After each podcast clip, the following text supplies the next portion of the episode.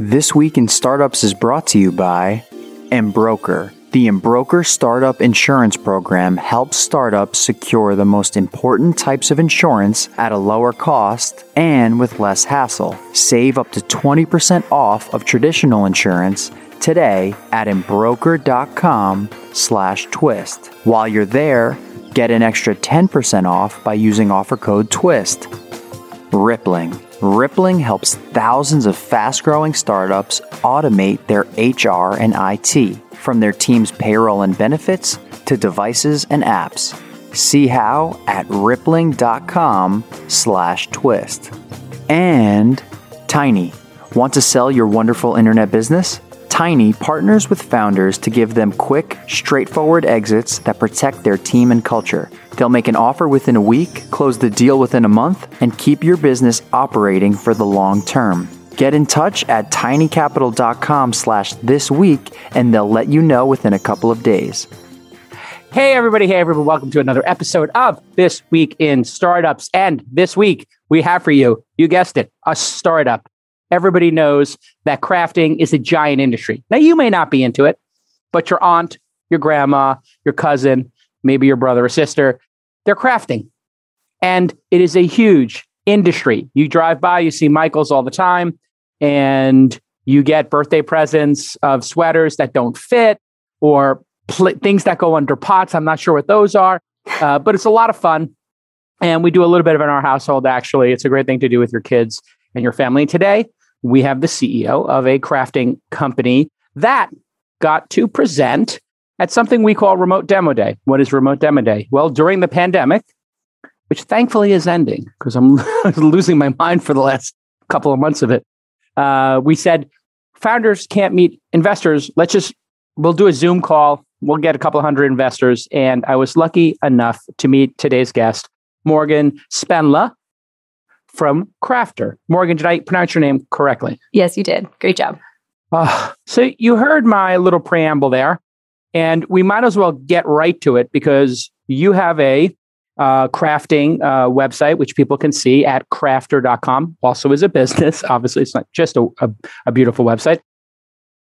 But I'm sure your entire life is investors and perhaps even some consumers saying, How is this different than Michael's, which is like the Amazon or 800 pound gorilla of your space? Is that correct? Yeah, definitely a um, huge player in the space, but we're quite differentiated in the types of crafting that we do, our target audience, and our offering. So if you were um, if you were a maker visiting crafter.com, you would find full workshops led by incredible artists from around the world and how to solder stained glass art or weave giant wall tapestries or um, or uh, knit a sweater, for mm. example. Um, so we're focused on we're focused on a more mature, sophisticated crafter uh, versus uh, a younger crafter, um, and we collaborate with artists very closely. So our goal is to build a community and to serve artists full circle by both allowing them to teach what they do um, and then allowing them to connect their patterns, their work, their continued teaching uh, directly to a community of makers, avid makers, over 180 million crafters in the US alone. And so what I'm reading there, just as an investor, is Michael's is a store with aisles and a bunch of stuff on it. But and so you kind of start with commerce. Hey, here's everything you can buy. And then you work backwards to, well, what would I use this for? And how might I get joy or pleasure or some kind of output, an, an object?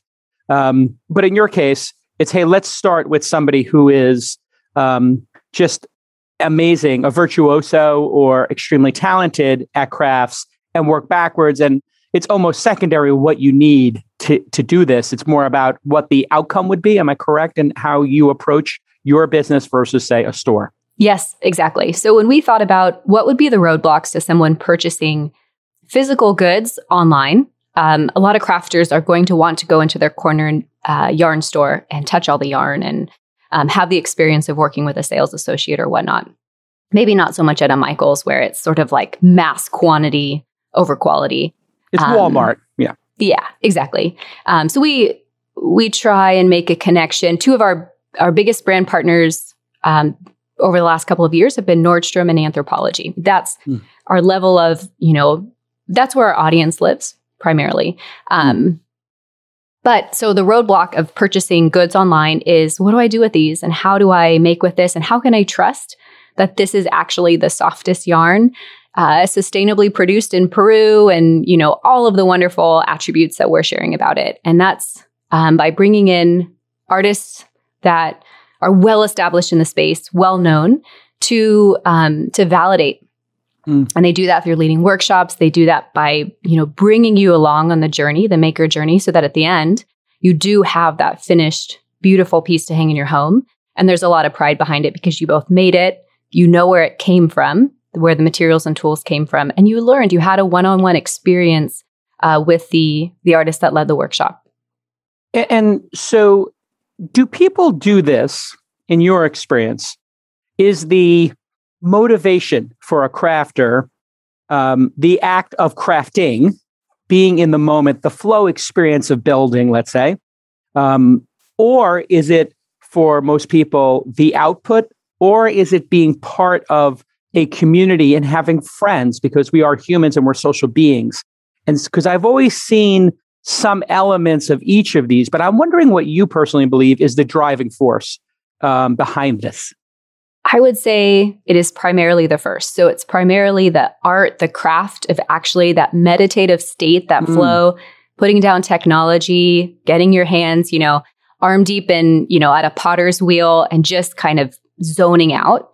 Mm. But I would mm. say also what we found and the reason that the workshops, most of our workshops right now, and we offer, we offer community to crafters, we offer a la carte items, we offer led workshops. We have a ton coming out later this year um, the pipeline of brand new areas that we are servicing crafters. But I would say the reason our workshops do so well is because there is this confidence that at the end, you are going to have a finished piece to hang on your wall mm. that you will be so proud of. So there is that moment of, you know, I made that, you know, whether you gift it or whatnot. That that is exactly what I thought. I, I, I had this assumption that the reason people become addicted to crafting, and it is a very addictive thing, it seems. Like when people get into it, this becomes a lifelong pursuit, perhaps decades of it. Is that there is something about the act of making that is so primal to humans that we just love the. I mean, we are tool makers, we like to solve things, and we're so disconnected from that because we just make a billion of whatever item we need in a factory, click a button on Amazon and get it.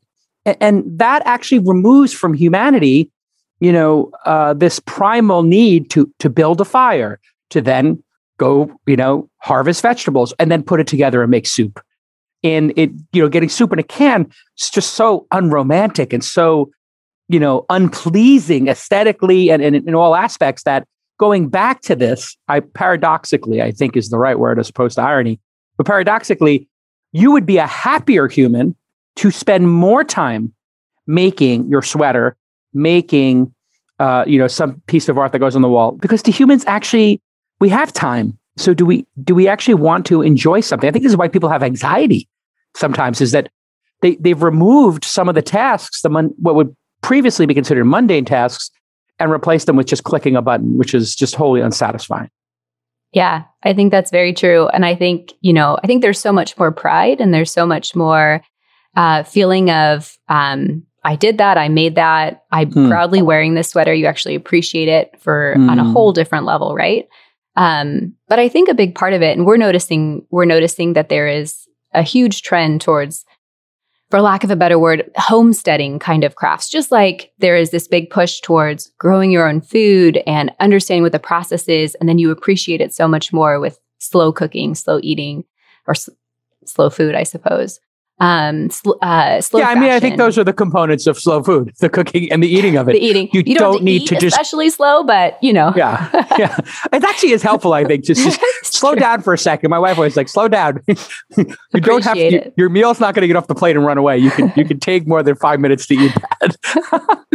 so for me, I mean, you got I just on the um, I I I appreciate being able to buy a cashmere sweater and have it made and know that it's going to fit me well. But I, if I don't take a couple of hours, you know, every couple of weeks or what have you, and actually sit down and focus on whether it's knitting, which I couldn't knit a cashmere sweater, but if it's if it's some if it's within my craft realm, because I am a maker, and that's mm. definitely, you know, if I don't spend a little bit of time focused on that well-being and that balance, I can feel it. You know, I feel the burnout as someone, mm. as an hmm. entrepreneur who works 80 hours a week and also has a family.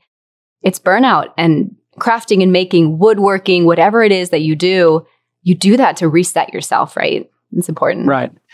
Uh, there is absolutely a mental health crisis in the United States. I'm curious if, you know, there is any, are any studies that correlate this behavior mm-hmm. um, and also the, you know, uh, one of the fundamental concepts of Burning Man is this radical self reliance um, which used to be known as being an American, because we came here with nothing and we had to kind of make it work. Um, this radical self reliance, where you can make something, you can fix your shoes, you could change, you know, uh, you could fix your dishwasher or something. I, I, did this recently. I fixed something in the dishwasher. I, the the amount of joy was was on par with investing in a unicorn for me. Like just the fact that I did something, I was self reliant. It just opens up so much serotonin in your brain. I'm curious if you've found that there is a correlation uh, or any studies around mental health and the act of doing this because I had a friend uh, I remember in the 90s um, and he was studying music therapy and I was like what's that? He's like oh it's just perfectly correlated. If you learn to play an instrument and you do, you do music you'll be a happier person. And I was like really? Um, are there any studies like that that you're aware of or do people like give crafting and making stuff as a prescription to maybe be less anxious or depressed? Oh yeah, there's I mean so um craft or art therapy is widely used across the board. Um, it does it it brings our heart rate back down. It allows us to focus. It improves cognitive behavior. It improves memory. As we get older, um, it's very good for you know small um, uh, what's the word that I'm looking for? Uh, small movements. Oh, um, oh, fine motor skills. Thank you. Exactly. Refined no, I'm, motor I'm, skills. I, I, I got this Montessori school being dialed in. Fine motor skills, super important. So yes, and I think um, I think that there is when when you uh, take on a hobby like that, whether it's crafting or whether it's cooking or whether it's fixing your car, you can feel it. You know, like I think yeah. there's also a very tangible self. You know, um, like just like you said, I did it, and uh, that's pretty wonderful too. Yeah, I have a new thing in, in our household that I've been doing, which is before we call anybody to fix anything, we found this website, YouTube. I don't know if you, I don't know if they have it in your town yet, but if you type in "How do I," and then you type in the name of the product, it just immediately drops down the top 50 problems, and then there are 17 videos on how to fix anything. So in my company and at home, I just if anybody comes to me with a problem like, did you? And they're like, YouTube it? Yeah, I watched a video. I did it. But this one requires that you know have an electrical license before I rip the electrical cables out of the wall. So I'm not comfortable doing it. I'm like, okay, yeah, in that case, let's call an electrician. Every startup needs business insurance. Please get your business insurance tight. And you don't need to look any further than my friends at Embroker. If you don't have insurance, you basically failed the first step of running a company. Prices are 20% lower and you're going to get better coverage than incumbents when you use Embroker. You can go from sign up to quote and purchase in just 10 minutes. It can take weeks when you use the large, slow incumbents. The process is so transparent. There's no opaque pricing. You're not going to get jerked around like on these other, you know, incumbents. I- am telling you, I've been through this before. And there are four types of insurance you need to know about. Cyber insurance, hacking. Everybody gets hacked. If you have cyber insurance, you're protected. D&O insurance, directors and officers. This means if somebody does something dumb in your company, your board or the management team has attorneys to protect them. Errors and omission. This is super important. When you're scaling and you have major customers using your platform, they're going to ask you, "Do you have E&O?" It means if you make mistakes, you're covered. And finally, EPL. Sadly, this is very critical. Employment practices liability. This covers harassment and wrongful termination and other type of employee issues. And there's no better place to get it taken care of than with my friends at Embroker. To instantly buy custom built insurance just for startups, go to embroker.com embroker.com slash twist. Let me spell this for you. E-M-B-R-O-K-E-R dot com slash twist. And while you're there, you're going to get an extra 10% off using the offer code, you know it, twist, T-W-I-S-T. You are pursuing multiple business models at once. I am very often, um, you know, uh, admonishing my my partners on doing too much, while I do too much myself personally, take on way too many projects. But you have a subscription box. You mm-hmm. have educational videos. You have you can buy individual products. Um, and I don't know if you charge for content or webinars. Is that part of the business that you're like people pay for these webinars? It's part of the community model if you are a subscriber. So you mm, unlock okay. some access there. Got it. How much does a subscription cost? Uh, $65 a month. $65 a month. I get a box and I get the content. That's right. Okay. And that is the primary driver of the business. That's what's gotten you where you are today. Am I correct? So we were solely a subscription model for the first couple of years of the business. Mm-hmm. And every time we've layered on, it's been out of the community reaching out and saying, this, please this, please this, please this. Um, and so I would say, ag- agreed, doing too much can be difficult for a startup.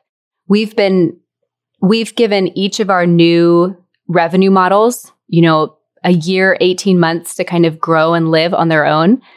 Um, so we haven't, in my mind, we have, we have layered very thoughtfully and we are just responding to, you know, the Great. growth and also this desire to be the resource. Crafter.com, that's where you go for all the things. It's such a great domain name. So tell me, um, what have you layered onto that core subscription box? And just ballpark, how, how, is it hundreds of people are subscribing, thousands? Uh, you know, what's the footprint of the business today? I, I know it's an early stage startup. Yep. So we, um, so we began as a subscription with this idea that we we could manage two SKUs, no big deal, right? Uh, and what we found over time is that there was this desire to um, access workshops that we had launched in the past, coll- amazing collaborations with artists from Australia and Canada and all over the US. And um, and once that subscription box was gone, it, we didn't we didn't carry it anymore. We didn't uh-huh. want to uh-huh. inventory it.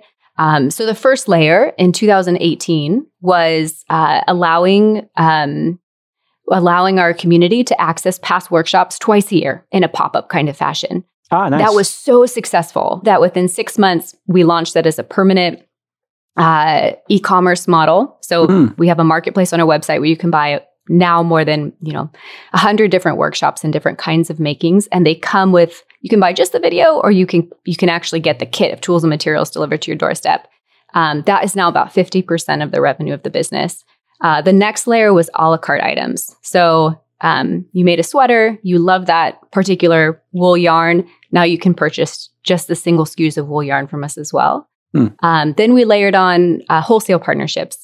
I mentioned Anthropologie and Nordstrom being two of the biggest ones, and those were immensely successful. So we began doing um, collaborative live events or Zoom events just like this. To, oh, wow.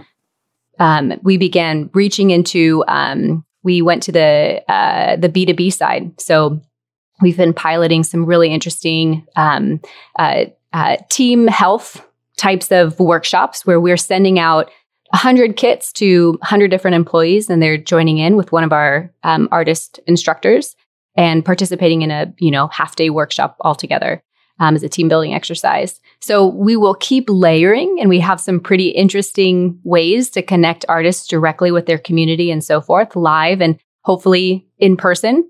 Um, you know, but for right now, Zoom uh, or um, a, a, platform that we're working on um, behind the scenes, and uh, we have lots in store for what we hope to launch by Christmas of this year.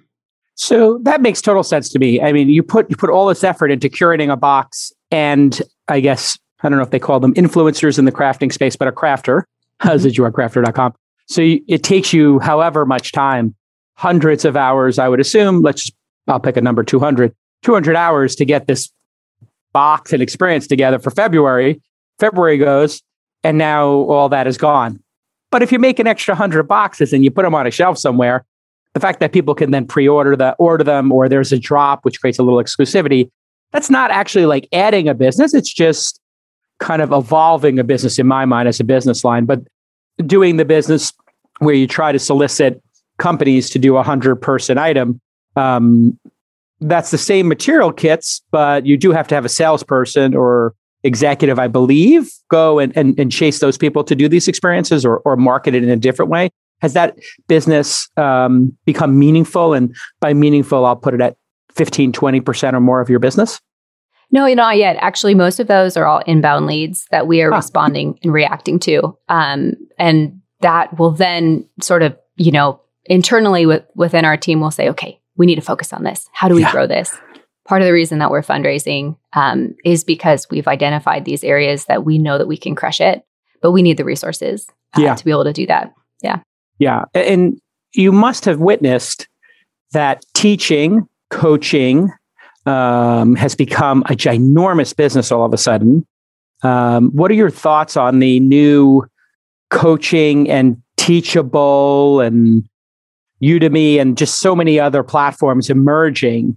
Um, because you, you, it does feel like you're kind of a marketplace because you do have creators on one side and what do you call the teacher instructors? Is there a term for a, a crafting teacher instructor? Or are they just crafting just influencers? Artists. Artists, yeah, great. So you, you're really a marketplace when you think about it of artists on one side and connecting them with um, the, these crafters. So have you thought about this more as a marketplace than you know as curated of a of an experience as it is today, or do you think eventually it becomes just a teaching platform where you have a curriculum and you buy into it like masterclass, right? Because these are very different things.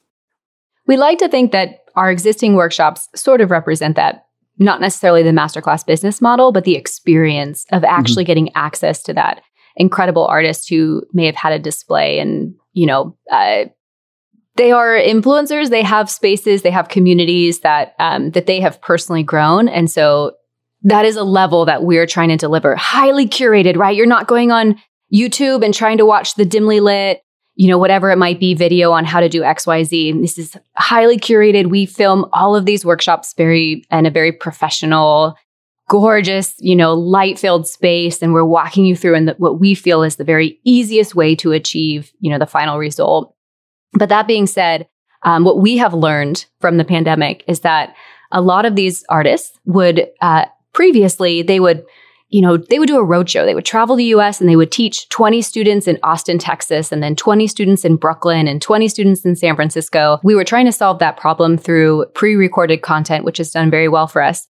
But there are so many artists out there who have lost the ability to connect with students in that way and lost a huge part of their income. So they are working to figure out how to serve that similar audience in a mm. in a virtual or a digital way. And that's where the marketplace i believe for us comes in um, where you could log on on a given saturday and say what's what's going on today? Mm. i want to take a class. I want to hop into a class right now.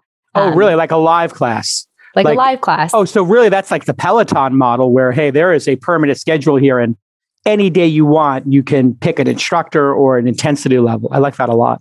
We would like to and we would like to and then connect with you know those smaller studios in brooklyn who are teaching an in-person class and they can list their calendar mm. of classes and plug it into our calendar. Um, and we can be the broker of bringing the the artist and the maker together in an even different way. There's also very successful models around artists being able to promote their own patterns. So you're a knitter and you've got 50 incredible patterns but you can only sell it through the instagram community that you've grown. Um, what if you could take those patterns and put them in a space, uh, a marketplace that you are actively running alongside your workshops and your digital offerings, your pre recorded, your live? Um, you can schedule one on one office hours with your students. You can really kind of service that maker that you've been, you know, um, you've been working to grow on your Instagram platform or whatnot in a just a brand new way. So it's not a free for all open marketplace like Udemy a little bit more towards the curated marketplace of content like a like a masterclass, right? So that right. you you don't want to have pe- you know a hundred people teaching or a thousand people teaching poker like Udemy of varying degrees of quality. Masterclass said, "Hey, let's just pick Daniel Negreanu, Phil Ivey, and just have two, you know, or for acting we'll just pick two, or directing we'll pick one or two. They they really have like uh, uh have this concept of just picking the best that that's a, a better model for you or do you think more open I think it's going to be somewhere in between. So I Ah. think that to ensure that our standards and what people have come to expect out of the look and feel of our aesthetic and who we're trying to align with, um, I think that there is going to be curation. But this for us, this is not how we've built the company for the fr- the past few years. So this is new. This is an area that we get to kind of dip our toes in the water and test and iterate and test and iterate and focus group and and bring a product to our community that's going to be we know that it's desired. We've received that feedback. We've done the surveys. We've done the we have a, a large audience already. We have a large community. Um, so i'm excited. I, I don't know exactly how and what the final product will look like but i know it's going to serve our community in a way that nobody else is doing um, out there today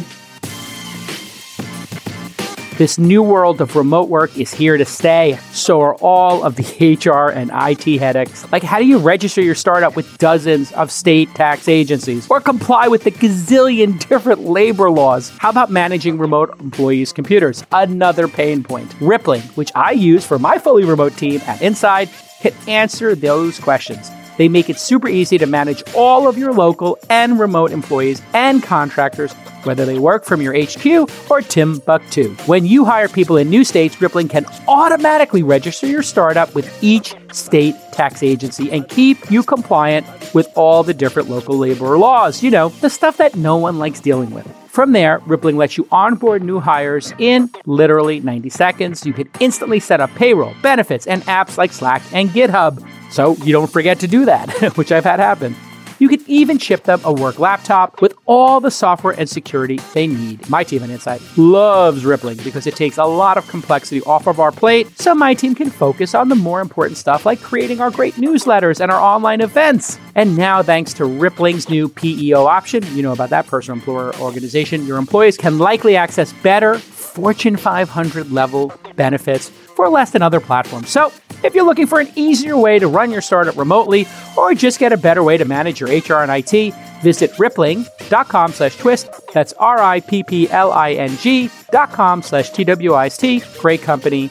And it saves us time. You have the $65 box subscription, which, you know, obviously it's not expensive, but you know, if you do it for 12 months, you know, we're talking about you know, you know, not not a thousand dollars, but getting up there, seven hundred dollars or so.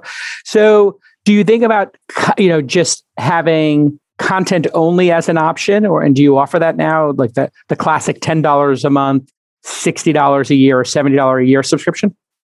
We don't offer that today. Um, at one point, we did have a digital only subscription, and I would say about 2% of subscribers actually took advantage of that. Hmm. It was more about the goods and materials and that curation of what, you know, you walk into a Michaels or a Blick Art and you look at the wall of paintbrushes and you're like, I need two, but I have no, there's Oh, thousands it's here. overwhelming. It's overwhelming. So overwhelming. So when a professional watercolor artist can say, I'm going to send you the two that I have been using for the past 10 years and they're the only two you need, I think Hmm. there's a huge value in that. Um, but that being said, we do have workshops that are not part of the subscription. So again, we're, we, we are that higher tier. So we have a, a modern quilting workshop that's a a $500 workshop, but you're getting a computerized brother sewing machine with it. So, I mean, we Ah. are, but once we've created that quilter, um, the lifetime value of that quilter for us uh, just keeps going. It's exponential. It's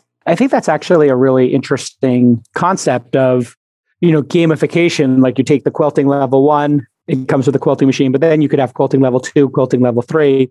And these can be increasingly intense, profitable, and, and keep sending people on that journey, like in martial arts, you know, the belt system, or in Mhm. video games or Dungeons and Dragons, whatever, leveling up, as it were, you know, uh, higher education. All of those kind of systems work really well.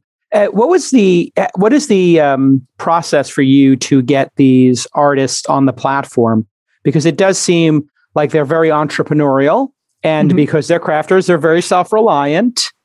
So they can open up a Squarespace website with commerce. They could use Teachable themselves, and now you're coming to them saying, "Hey, instead of you doing it all yourself, there's a, you should come to us." What is that reason? What is your argument for them to hey, you know, I know that you got your Squarespace website with e-commerce. I know you got your Shopify. I know you got whatever they happen to use. Uh, what, what is how do you argue to get them onto your platform? Yeah, that's a great question. Over the years, that has become a bigger part of the conversation. I would say when we were initially starting, their options were a self-filmed YouTube video or working with uh, with someone like us, and um, and I think that that was a value add. Is that you know we were building for them this highly produced, beautiful workshop that they could sell into their community of you know three hundred thousand Instagram followers or whatever it might be. Um, over time, I think I hope that the way that an artist looks at us is collaborating with us on a workshop is kind of like being chosen for that master class. That ah. there is a little bit of, you know, um, affinity. They'll represent yeah. that craft. Yeah. yeah. Anointing. Um, I, yeah. I mean, that's, that's, uh, that's certainly how I hope that the artists see our, our community and our aesthetic and the pride that we, versus sort of just mass, mass, mass. I try to do that with this podcast. You know, like I, I always tell my team when they're making the clips, like take me out and feature. Also, because I'm like uncomfortable with you know, because when I have these conversations, I, I, I like to talk a lot and, and, really get into a dialogue. So I'm always like, can you try to take me out a little bit and really feature the person, the guest, and then we'll actually put money behind, you know, promoting the guest, right? And and it really does, I think, help us get future guests when we represent them well on the show. And I, I think there's something about cherishing the guests, like you coming on here. If if we do a great job and then somebody else sees it, they go, "Oh, you know, they, he, you know, J-Cal's team was so nice to Morgan. I, I want to have that treatment." You know, it's kind of like going to have a great experience at a restaurant or whatever. You know, just you feel like you were taken care of and, and you were represented well. Another thing that we've seen in the industry, um, some really well-funded companies, um, and are even starting to look at well, what is a pain point for somebody who is very independent and very uh, able, which is you know your artists, also journalists. Um, ten, you know, some subset of journalists are very independent, and they tend to skew highly intelligent. And they also journalists tend to skew and podcasters, as it were. They they skew very um, a, a subsection of them skew very uh, resourceful, uh, able to learn things quickly. So Substack, Patreon, Shopify, all, uh, and I think Clubhouse has now announced this, all have announced maybe a little pre-funding or an advance against, mm-hmm. um, mm-hmm. you know, future revenue. If you did happen to have funding, not sure how that could ever come to pass, but if you did, uh, if you knew somebody who loved to make crazy bets frequently and who believed in you, and you did have cash, would you ever consider giving them an advance perhaps and saying, hey, listen, we estimate this is going to make $25,000 a year. We're happy to give you $10,000, you know, when you sign up against the 25 that we'll make each year. So you can just get that 10K right now, put it to work and really just, uh, and other platforms obviously don't do that. YouTube's not going to do that. Their Squarespace website or Spotify is not going to do, I'm sorry, um, Shopify is not going to do that. I mean, Shopify does give I think factoring, like you know, if they if they have an established revenue stream, they might do that. Have you thought about that? advances or that kind of thing? Yeah, and, and a little bit of our our model involves that now. Um, mm. So hmm. to to bring that artist to our production studio, I mean, we are we are committing to a certain uh, dollar value, and actually, it's really interesting in the crafting world. Um, I am most surprised by how uh, you know one particular workshop and technique will resonate so well with our audience and one that we think will be equally well received doesn't have the same attraction. Um, and so by, you know, by turning that into a little bit of a, you know, both models of, um, based on how, how a revenue share model where that artist can promote their workshop and continue to talk about their workshop and bring others to our platform. I mean, as a bootstrap company, that's how we were able to grow and survive for so long is that we worked with artists to bring makers onto our platform, right? Mm. Um, and then on the other side, when we think about you know workshops that we think will do um, really well and be well received, we will put um, we will compensate that artist up front. We have thought about this in a different way, though. When you mentioned the Peloton model, we've talked a lot about that internally. If we had perhaps artists on staff who were who mm. were um, Yes. Who you could rely on that regular Saturday morning weaving class and how that could be a different level mm. of um, of community, and then that would require uh, a similar capital uh, model. That's right. Yeah. yeah, but I mean, a crafter getting offered you know, $50,000 or $75,000 or $100,000 a year, that might be, or an artist rather, that, that might be incredibly compelling. Or, God forbid, in America at least, healthcare, you know, which we deny to our citizens while every other country seems to have figured out how to give a base level of healthcare. If you just, I mean, I think if you offered minimum wage plus kick ass healthcare, and you know whatever 30 hours a week or something. I mean that that might be the reason that people would do it is just to get that world class healthcare to be part of your organization. So i love the way you're thinking about that. Okay so we talked about the michaels right which is every vc's first question for you. We got it out of the way. That's not how this investor thinks but sure. I don't think about competition. I think about beating competition. I don't worry about competition. I see that as like the whole point of the exercise is to beat people.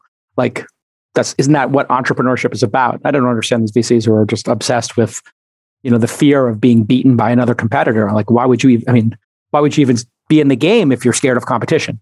But let's talk about something i think is i think my intuition tells me etsy is in some way co- um, a collaborative force for you or it could potentially be something competitive. If the output is good enough and people see this incredible give me the class that you think is the most uh, uh, popular right now in terms of the output.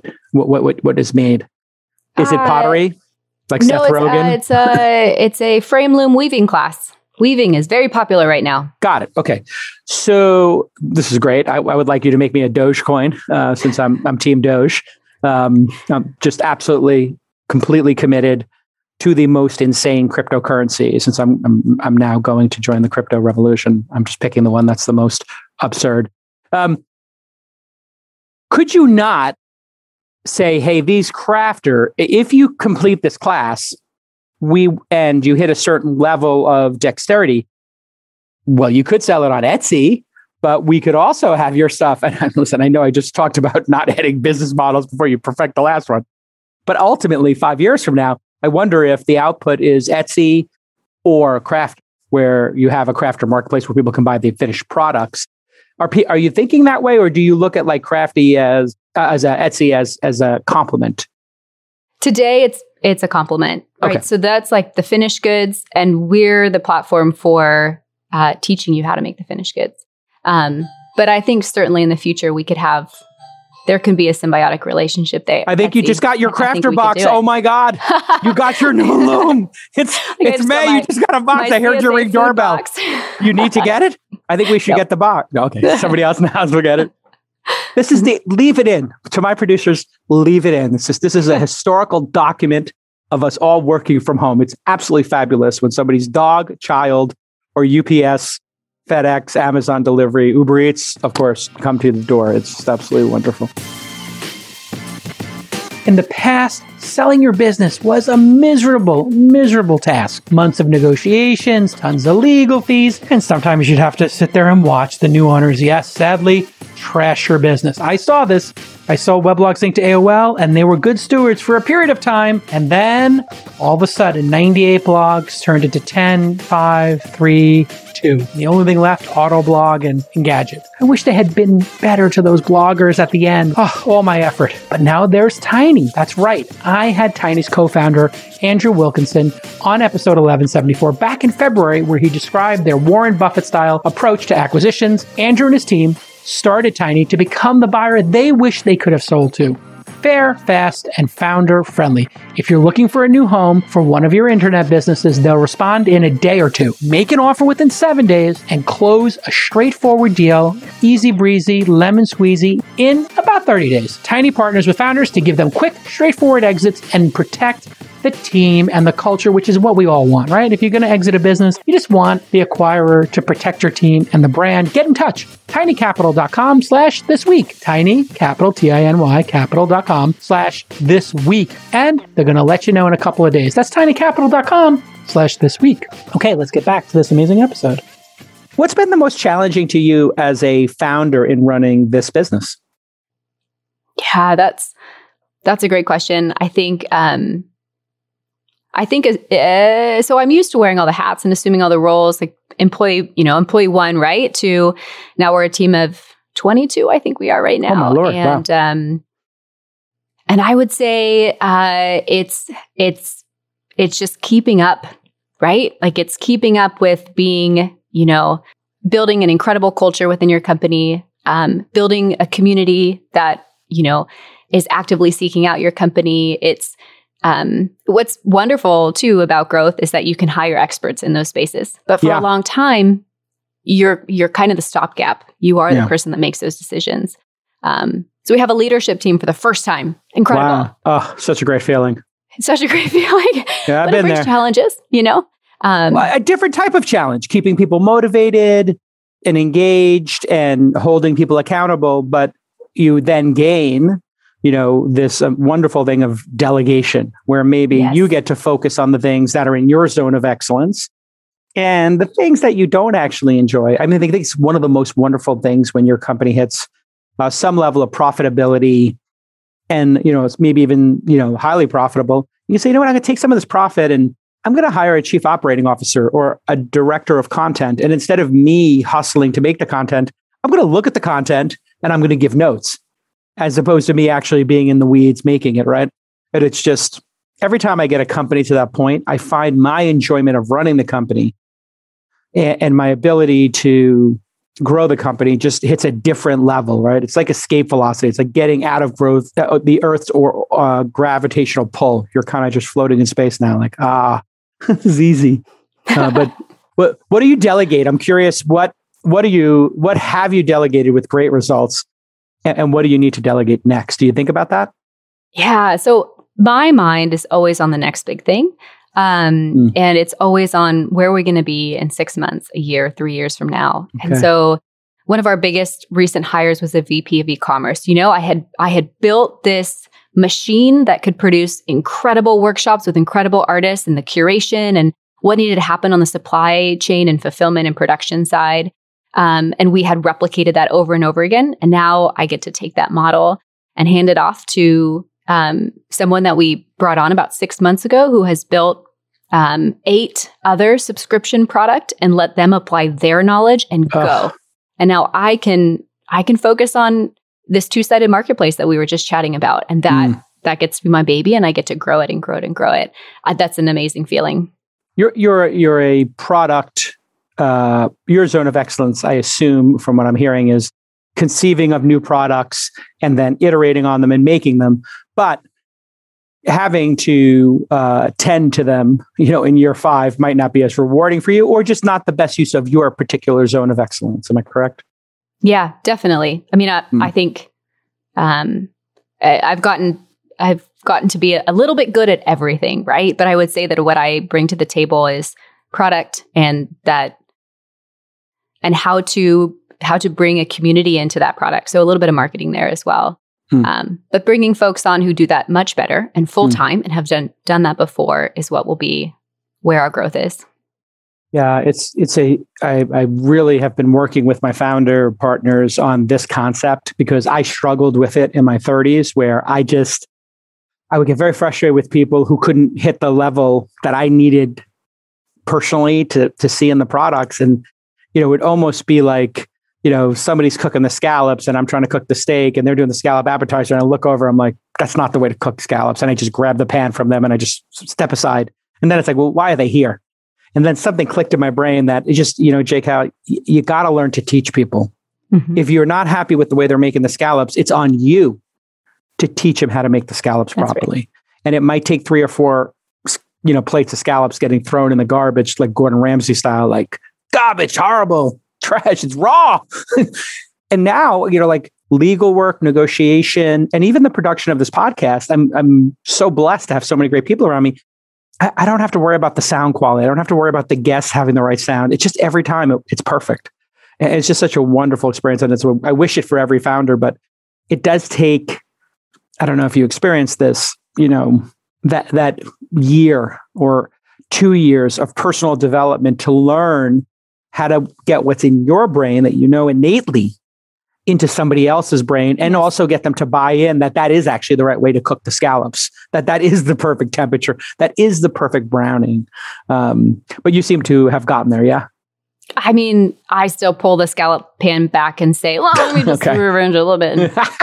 But I think it's on the hiring side too, right? And this has been a lesson for me. Hmm. Um, as I have had the opportunity to interview a lot of folks over the, the past few years and hire and build that team, um, and and then make sure they stay. Right, you find a Yes. really good, awesome person. Yes. Part of the job as a CEO, a big part is making sure that that team that team stays together and continues to grow. And we've been really fortunate there. So I feel blessed. I, I think this is another really important thing for the founders listening that when you find somebody great, you got to give them a career path.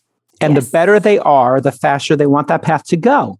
And we, we were taught, I, I believe, maybe you you you had this experience 10 years ago, or I'm not sure how long you've been in the workforce, but we were taught that you're supposed to shut up and pay your dues. Well, what if you're an overachiever? Do you need to pay your dues if you're an overachiever? If you make the scallops perfectly and you do it a hundred times, shouldn't you get to make the steak next? Or do I have to make you make the scallops a thousand times for some sadistic, you know, uh, bizarre reason that you have to wait in line? You have to, you know, uh, there's people above you on the ladder. You have to wait for them. Like I, I, I want to kick the ladder down. I want to scale the wall myself with my bare hands. Like, and I, really have thought about career path now. So when I hire people, I say, hey, where, I, I, in my mind, I architect, well, where do you want to be in five years? And almost universally, I want to be a venture capitalist like you. And I'm like, okay, well, here's a path.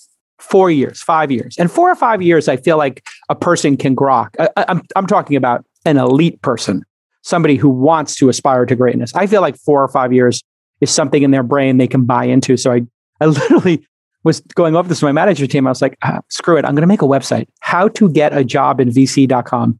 And I just explained it. I said, here's the career path I architected at my company. Here's the other ways you can get a job in VC. Spend $250,000 at Harvard, or I'll pay you $250,000 for four or five years, and boom, well, four years. And, and now you're a venture capitalist. Congratulations, the end. Uh, and, and have you thought about career path for your people?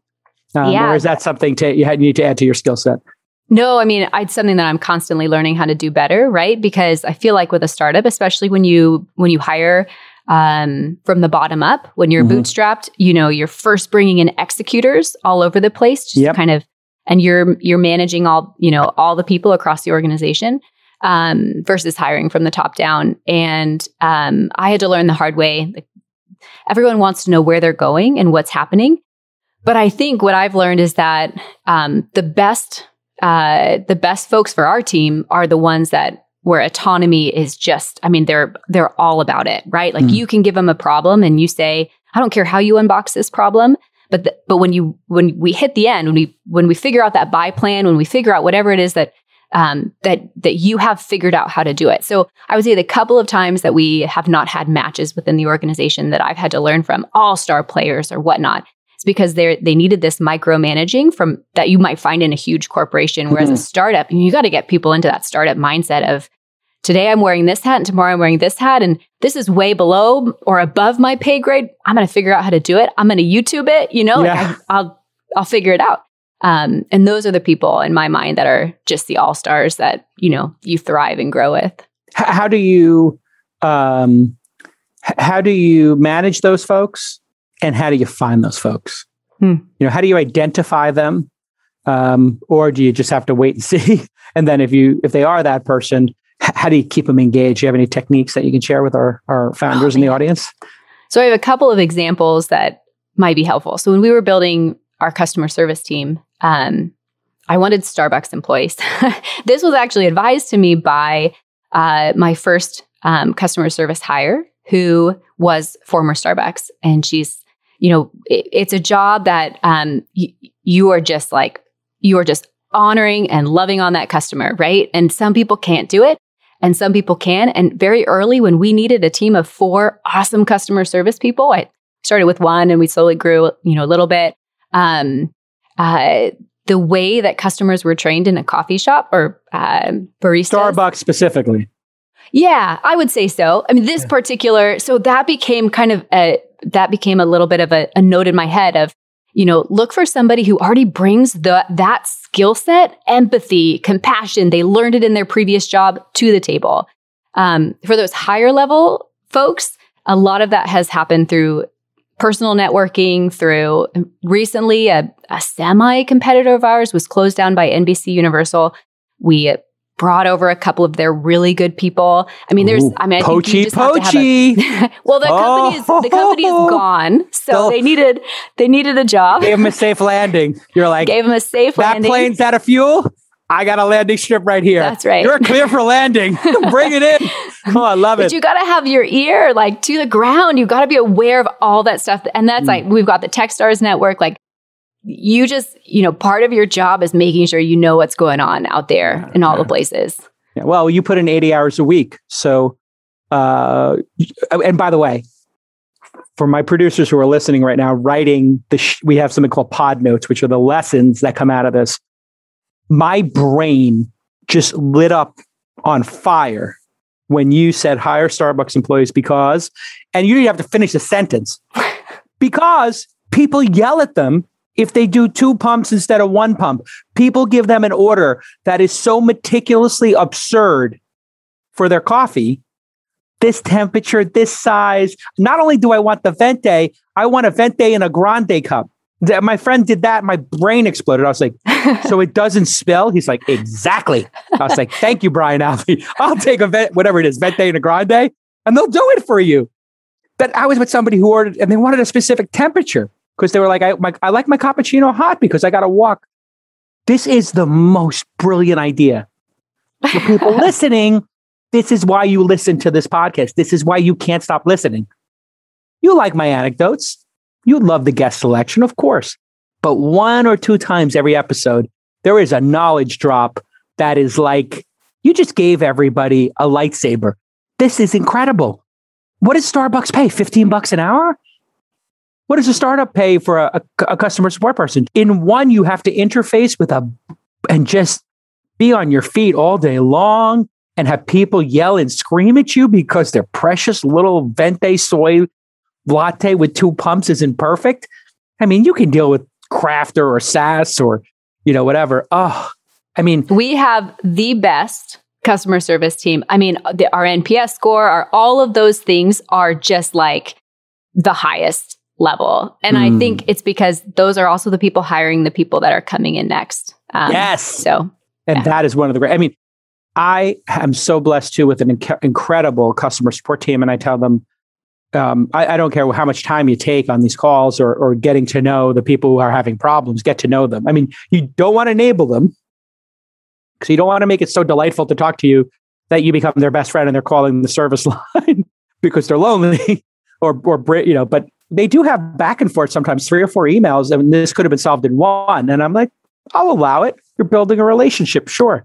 Feel free to do that final one and let them know that you know you know what town they live in and how's everything going in Michigan or whatever. It's it's it's or, you know or you went to Michigan College and whatever some University of Michigan. It, it's uh, so delightful. I'm, I'm almost right now. I'm just absolutely tempted to cut out this Starbucks hack and literally just send it to my founders and not include it in the show.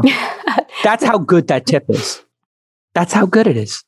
Oh came my from lord! one of my people. So I I Ah. can't take credit for it. Yeah, hat tip to whoever that person is. It's just extraordinary. Morgan, it has been a delight. Um, and uh, I'm very, very excited to uh, get to know you. And maybe, who knows? You're a founder. I'm an investor. Who knows? We can't say anything here, but who knows? Peanut butter and chocolate, sometimes they go good together. Maybe you and I will be in business someday. Who knows? Just throwing it out there that maybe at some point we could do business together. I really have enjoyed getting to know you. And what a crazy story. My amazing researchers and associates emailed you after finding you in like a venture database and they looked at the website and they're like, this website's really good. I'm going to email them and try to get them at remote demo day. So Marine does that.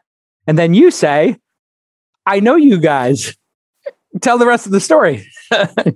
Oh, it was um yeah, so I was super honored to be invited. I really I mean I've listened to, I listened to the podcast. I really uh my experience from a lot of uh, I went to Founder University for a couple of days when you did the all all women group. Uh-huh. Um Founder University was- is a two day program for free where we teach people how to grow their businesses. Yep. You came two years Um, ago?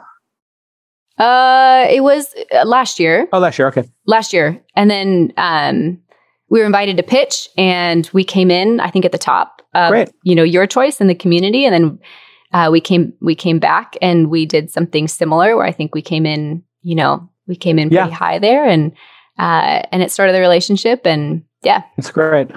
It's just so weird that like my research team is doing such a good job that we're hitting people more than once, right? It's such an important lesson for me that getting customers, and in this equation, if we were investors in your company, you would be our customer, right? We want to delight you and you know really um, make sure that you feel uh, coveted and that we service you well as your partner.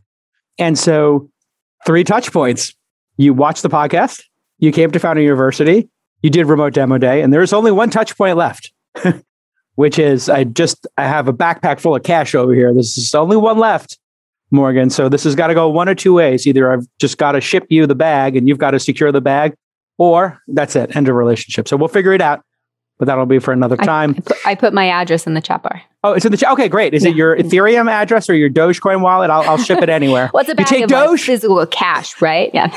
I I am a fan of bricks of cash, um, but that's just because I grew up in Brooklyn, just watching gangsters with huge knots of money, um, you know, doing all sorts of illegal shit. but uh, you know, I think I could get behind a Doge wallet. Sure, I, I'll, I'll, I'll if you have a. I don't know if I could ship you my Doge from Robinhood, but I think we're having a Doge day. I think today's Doge day. You're not not so big on the Let know Doge. how that works out. I might, I might, I might advise you to keep ten percent of your money in imaginary assets with no value, but except for comedic, like high comedic value. So I think it's it's good for every. I'm, I'm completely joking. Please Yeah, do not yeah. buy No, I'm- Doge. Don't there. buy got it. Doge. It's a joke. it's a meme. People, I keep telling people to not buy it. They keep buying more. Stop buying Doge, please. Okay, this has been awesome. Everybody go to crafter.com. Are you hiring? we are hiring.